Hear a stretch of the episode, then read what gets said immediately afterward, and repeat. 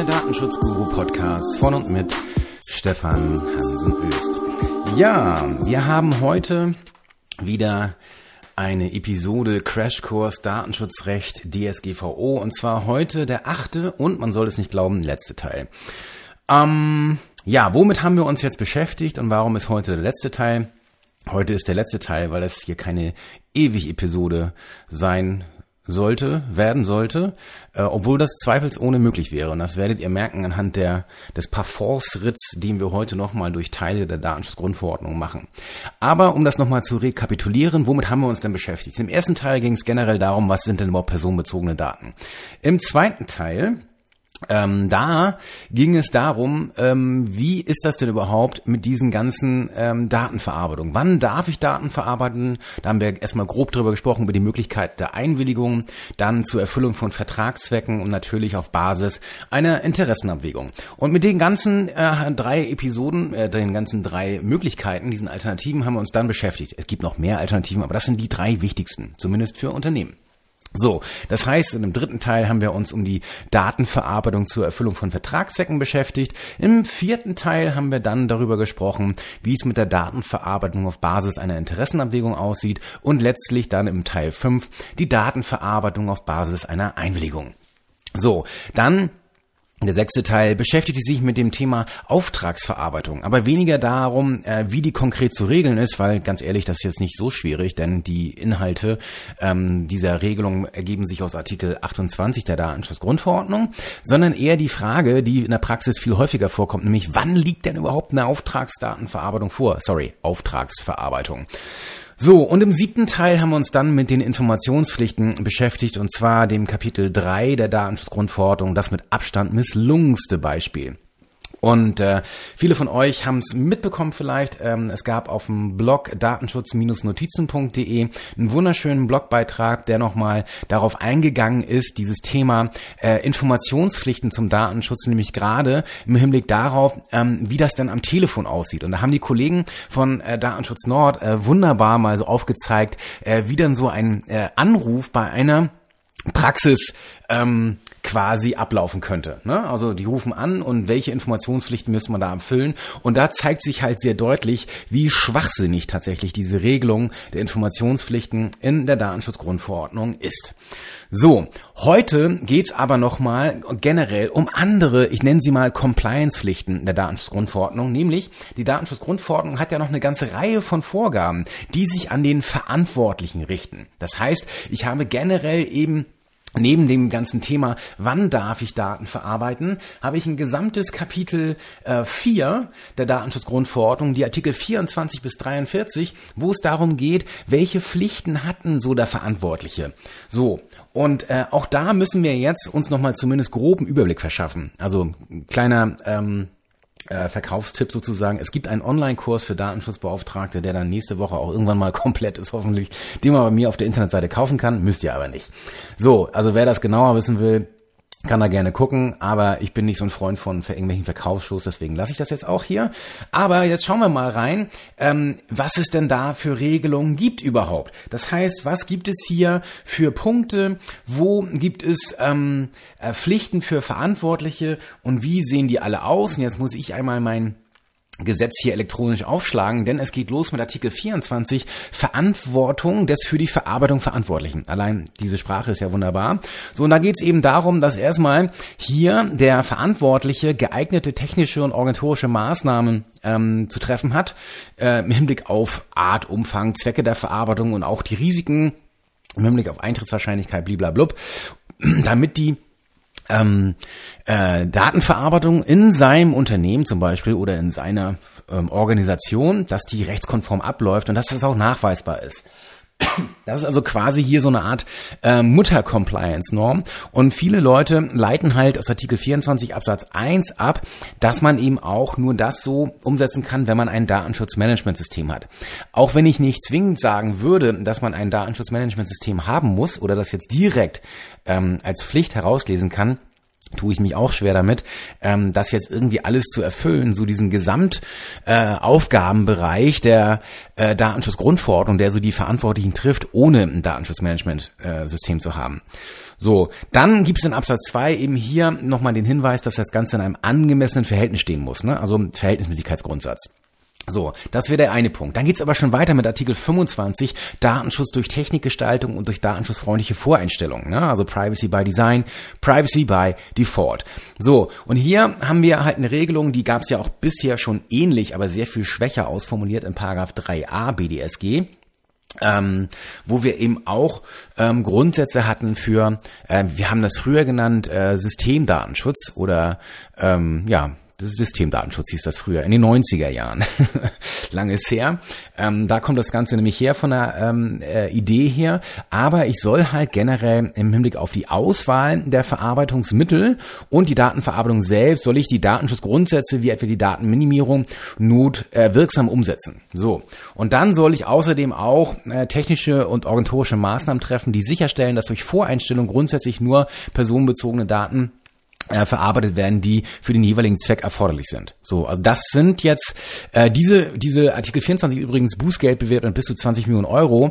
Ähm, ich glaube, da wird aber seltenst ein Bußgeld verhängt werden, weil das ganz schwierig justiziabel ist. Was meine ich damit? Das Ganze ist hier ähm, sehr abwägungsbezogen, das heißt äh, sehr auf den Verhältnismäßigkeitsgrundsatz bezogen, das heißt sehr offen für Interpretation, Argumentation und so weiter und so fort. Also das wird schwierig, da jetzt etwas Konkretes zu haben. Dann würde ich mich wahrscheinlich als Aufsichtsbehörde eher auf eine konkrete Verarbeitungsnorm stürzen und dann vielleicht den 25 heranziehen im Hinblick auf die Auslegung.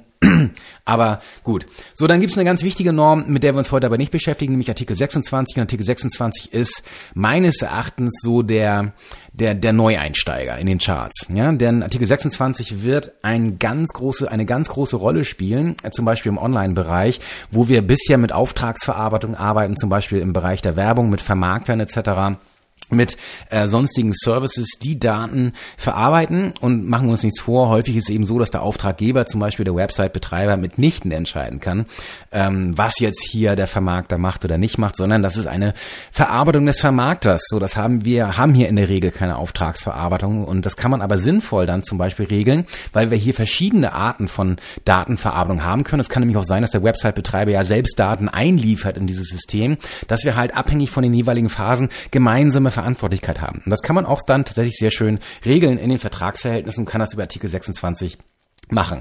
Artikel 27, wenn man jetzt äh, außerhalb der EU ist, kann es sein, dass man einen äh, Vertreter benennen muss. So, das ist Geschäftsmodell für einige Anwaltskanzleien derzeit, habe ich das Gefühl, die eben hier sozusagen diese Funktion anbieten. Artikel 28 Auftragsverarbeitung haben wir uns schon mit beschäftigt. 29 ist da nochmal ähm, das gleich äh, eine, eine Ergänzung dazu.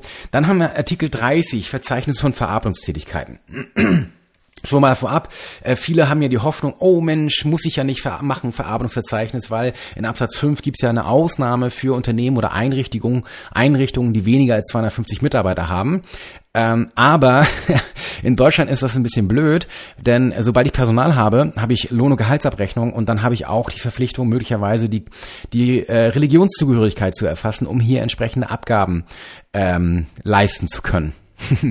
ja, und dann bin ich im Bereich der Verarbeitung von äh, besonderen Kategorien von Daten im Sinne von Artikel 9 und dann bin ich automatisch in dem Bereich drin, dass die Ausnahme nicht greift. Das sehen auch tatsächlich die Aufsichtsbehörden in aller Regel so. So gibt es ein entsprechendes Paper der Datenschutzkonferenz, die auch davon ausgeht, dass diese Ausnahmen in Deutschland in der Regel nicht greifen, wenn ich ähm, Personaldatenverarbeitung habe, insbesondere Lohn- und Gehaltsabrechnung. Also da sind alle mit dabei und Entschuldigung, was gibt's nichts Schöneres als so ein Verzeichnis von Verarbeitungstätigkeiten äh, zu führen. Und ähm, ich habe da ja mal so einen Blogbeitrag gemacht, äh, Verarbeitungsverzeichnis in dreckig äh, sinngemäß heißt das. Also sucht einfach auf meiner Internetseite oder in der Suchmaschine eures Vertrauens ähm, oder auch nicht Vertrauens, sondern die vielleicht äh, die vielleicht beste Suchmaschine, vielleicht unabhängig von Vertrauen.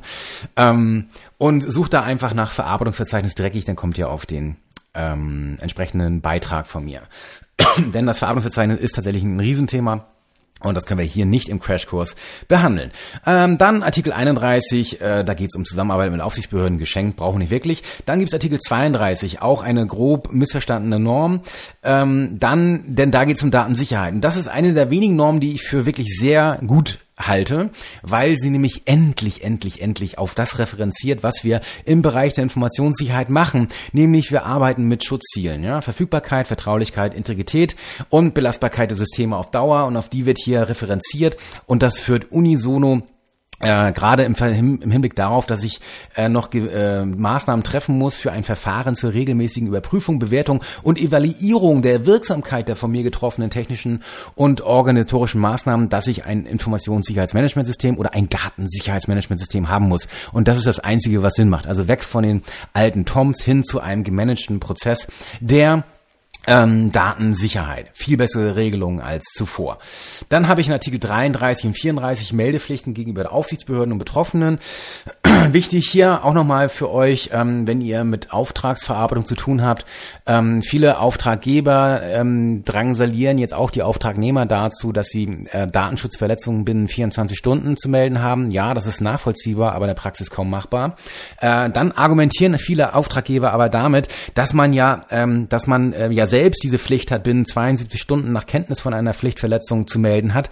Ähm, und dann äh, ja auch dann die Kenntnis des Auftragnehmers dann hinzuzurechnen ist. Das ist Bullshit und das haben zum Glück auch die europäischen Aufsichtsbehörden hier die Artikel 29 Gruppe äh, kapiert und haben entsprechend ihr Working Paper zu den ähm, Meldepflichten nochmal abgeändert, um klarzumachen, dass nicht mit Kenntnis des Auftragnehmers gleichzeitig die Frist zur Kenntnis sozusagen des Auftraggebers, des Verantwortlichen zur Meldung nach 33 äh, anfängt zu laufen, sondern erst wenn der Auftraggeber Kenntnis vom Auftragnehmer erhalten hat. Achtung, wir hatten hatten hier ein Incident, ein Vorfall. Dann läuft die Frist von 72 Stunden. So, dann habe ich eben äh, neben den Meldepflichten 33, 34 geht's dann lustig weiter mit einem ebenfalls großen Thema, über das man eine ganze Podcast-Reihe machen könnte, nämlich die Datenschutzfolgenabschätzung. Ähm, mittlerweile wird's so ein bisschen skurril, weil ich finde es schon ein bisschen anmaßend mittlerweile. Ähm, natürlich sollen die Aufsichtsbehörden die sogenannte Positivliste oder wir Anwälte nennen sie auch die Blacklist, ähm, nämlich die Liste, aus der sich ergibt, wann immer eine Datenschutzfolgenabschätzung durchzuführen ist, die soll natürlich bis 25 oder sie muss bis 25. Mai 2018 vorliegen. Es wäre aber schon sehr freundlich gewesen, wenn diese Liste mal ein bisschen frühzeitig vorgelegen hätte, nämlich vielleicht sogar Ende 2017. Das wäre sehr nice gewesen. Denn so eine Datenschutzfolgenabschätzung, so wie sie die Aufsichtsbehörden gerne hätten, die ist nicht mal eben in zwei Wochen gemacht. So, und jetzt hieß es lange Zeit, oder meine, äh, meines Erachtens immer noch, ja, die Liste kommt äh, im Frühjahr 2018. Ja, jetzt haben wir März. Natürlich haben wir noch Frühjahr, aber das Frühjahr ist dann irgendwann auch mal zu Ende. Und ganz ehrlich, das Ganze dann erst Ende März vorzulegen oder vielleicht erst im April, das grenzt schon so ein bisschen an Frechheit. Ähm, natürlich kann ich verstehen, dass das ein schwieriger Komplex ist. Natürlich wird es auch da große, ähm, sage ich mal, Diskussionen geben ähm, seitens der Aufsichtsbehörden, wann jetzt hier Datenschutzfolgenabschätzungen zu machen sind und wann nicht. Aber sorry, das ist ein extrem wichtiger Punkt jetzt für die Unternehmen, weil wir hängen jetzt alle hier am Seitenzipfel und sagen so, ja, muss ich jetzt eine DSFA machen da oder muss ich sie nicht machen? Ja, muss ich sie auf jeden Fall machen oder nicht? Wenn man zumindest mal eine, eine, eine eine Hausnummer hätte, so nach dem Motto, in dem Bereich müsst ihr immer. Ne? Also denken wir mal zum Beispiel an Personaldatenverarbeitung. Wenn da mal ein Hinweis kommen würde, da müsst ihr immer, dann könnte man jetzt schon hier zum Beispiel im Hinblick auf Standardsysteme, die genutzt werden von vielen Unternehmen, hätte man diese ganzen Datenschutzfolgenabschätzungen schon vornehmen müssen. Das mache ich natürlich nicht, wenn das nicht sein muss, weil wir haben ganz ehrlich, auch gerade wir Anwälte in diesem Bereich, wir haben momentan durchaus andere Sachen zu tun. So, äh, nebenbei hier nochmal DSFAs zu machen oder vorzubereiten, mit dem Mandanten zusammen zu machen etc., das ist nicht mal ebenso gemacht. Also sorry, ähm, da ist es auch, und ich, ich muss ganz ehrlich sagen, ich bin doch durchaus enttäuscht von den äh, Aufsichtsbehörden. Jetzt kann man viel sagen, ja, wir haben kein Personal, ja, auch wir sind überfordert, ja, alles klar, geschenkt. Aber es kommen da teilweise Auskünfte, die einem zugetragen werden oder die man selbst bekommt, wo ich sagen muss, sag, wollt ihr mich eigentlich veräppeln? Ähm, weil wenn das Ding mal von EuGH geht, dann sage ich so, das, das, das könnt ihr doch nicht bringen. So, nun gut, können die sagen, okay, äh, dann hätte ich dann viele Sachen gerne schriftlich, dann kann ich mich zumindest darauf berufen, dass jetzt hier ein Bußgeld äh, wohl ähm, unbillig wäre, wenn das jetzt, wenn ich mich jetzt, sage ich mal, äh, vertrauensvoll auf den Rat der Aufsichtsbehörde ähm, äh, berufen kann. Aber ähm, da passieren derzeit wirklich sehr, sehr merkwürdige Sachen. Und ich würde mir tatsächlich etwas mehr Qualität seitens der Aufsichtsbehörden wünschen. Ähm, wie gesagt, ich habe großes Verständnis dafür, ja, auch die haben viel zu tun und so weiter. Aber ähm, dann entweder sagen, ja, wir haben auch keine Ahnung und ehrlich sein, ähm, oder eben vielleicht ein bisschen nachdenken und dann was sagen. Ähm, so, Also, ähm, dann haben wir ähm, neben der Datenschutzfolgenabschätzung, wenn die natürlich in die Grütze geht, man merkt halt, das Risiko kann nicht beseitigt werden, dann gibt es die vorherige Konsultation bei der Aufsichtsbehörde, das gehört nicht keinem, das wird aber in vielen Fällen vorkommen. Und die Aufsichtsbehörden tun mir da auch ein bisschen leid, denn die werden meines Erachtens doch äh, zugeschüttet werden mit diesen Geschichten. Und das Ganze ist Personalaufbau hin oder her. Äh, viele Aufsichtsbehörden haben ja gar nicht so viel Personal bekommen, es gibt dann einzelne Aufsichtsbehörden, die haben recht viel ähm, dankenswerterweise Personal bekommen. Ich denke da zum Beispiel an Baden-Württemberg. Da scheint ja doch ordentlich aufgestockt worden zu sein oder es wird aufgestockt, was ich gut finde. Aber ähm, in vielen anderen Aufsichtsbehörden wird das eben nicht der Fall sein. Und ich fürchte, da müssen die anderen äh, Bundesländer nochmal im Haushalt irgendwie ein bisschen nachrudern. Denn ich weiß nicht, wie das funktionieren soll. Allerdings muss man auch sagen, wo soll denn das Personal herkommen für die Aufsichtsbehörden? Es gibt momentan de facto keine ausgebildeten Datenschutzrechtler mehr, mehr auf dem Markt, weil sie sind weg. Entweder sie sind schon bei Aufsichtsbehörden oder, was viel häufiger vorkommt, sie sind in den Kanzleien. Die Kanzleien versuchen teilweise händeringend irgendwo halbwegs kompetente Datenschutzrechtler aufzutreiben und sie sind nicht mehr da. So, und wie lange brauche ich denn, um mir einen neuen Juristen sozusagen auf Datenschutzrecht jetzt irgendwie fit zu machen? Das schaffe ich nicht in einem Jahr. Das schaffe ich vielleicht in zwei Jahren. Äh, eher in drei Jahren. So, bis er dann ein Bauchgefühl dafür entwickelt hat und Erfahrung hat in den vielen Bereichen. So, das Ganze ist also tatsächlich momentan eine sehr brenzlige Situation, weil hier einfach Fachkompetenz fehlt. Und das geht den Aufsichtsbehörden natürlich natürlich auch so, weil auch wenn die neue Juristen bekommen, werden auch die ein, zwei, drei Jahre brauchen, bis die dann fähig sind.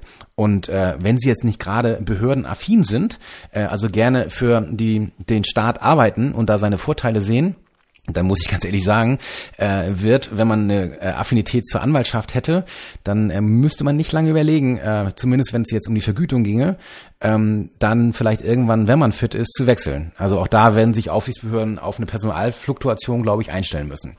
So, dann gibt es einen Abschnitt 4, da geht es für das ganze Thema Datenschutzbeauftragter, wann er erstellt werden muss oder nicht. In Deutschland ist das Ganze natürlich nochmal unterfüttert mit den entsprechenden Regelungen ähm, im BDSG, neu.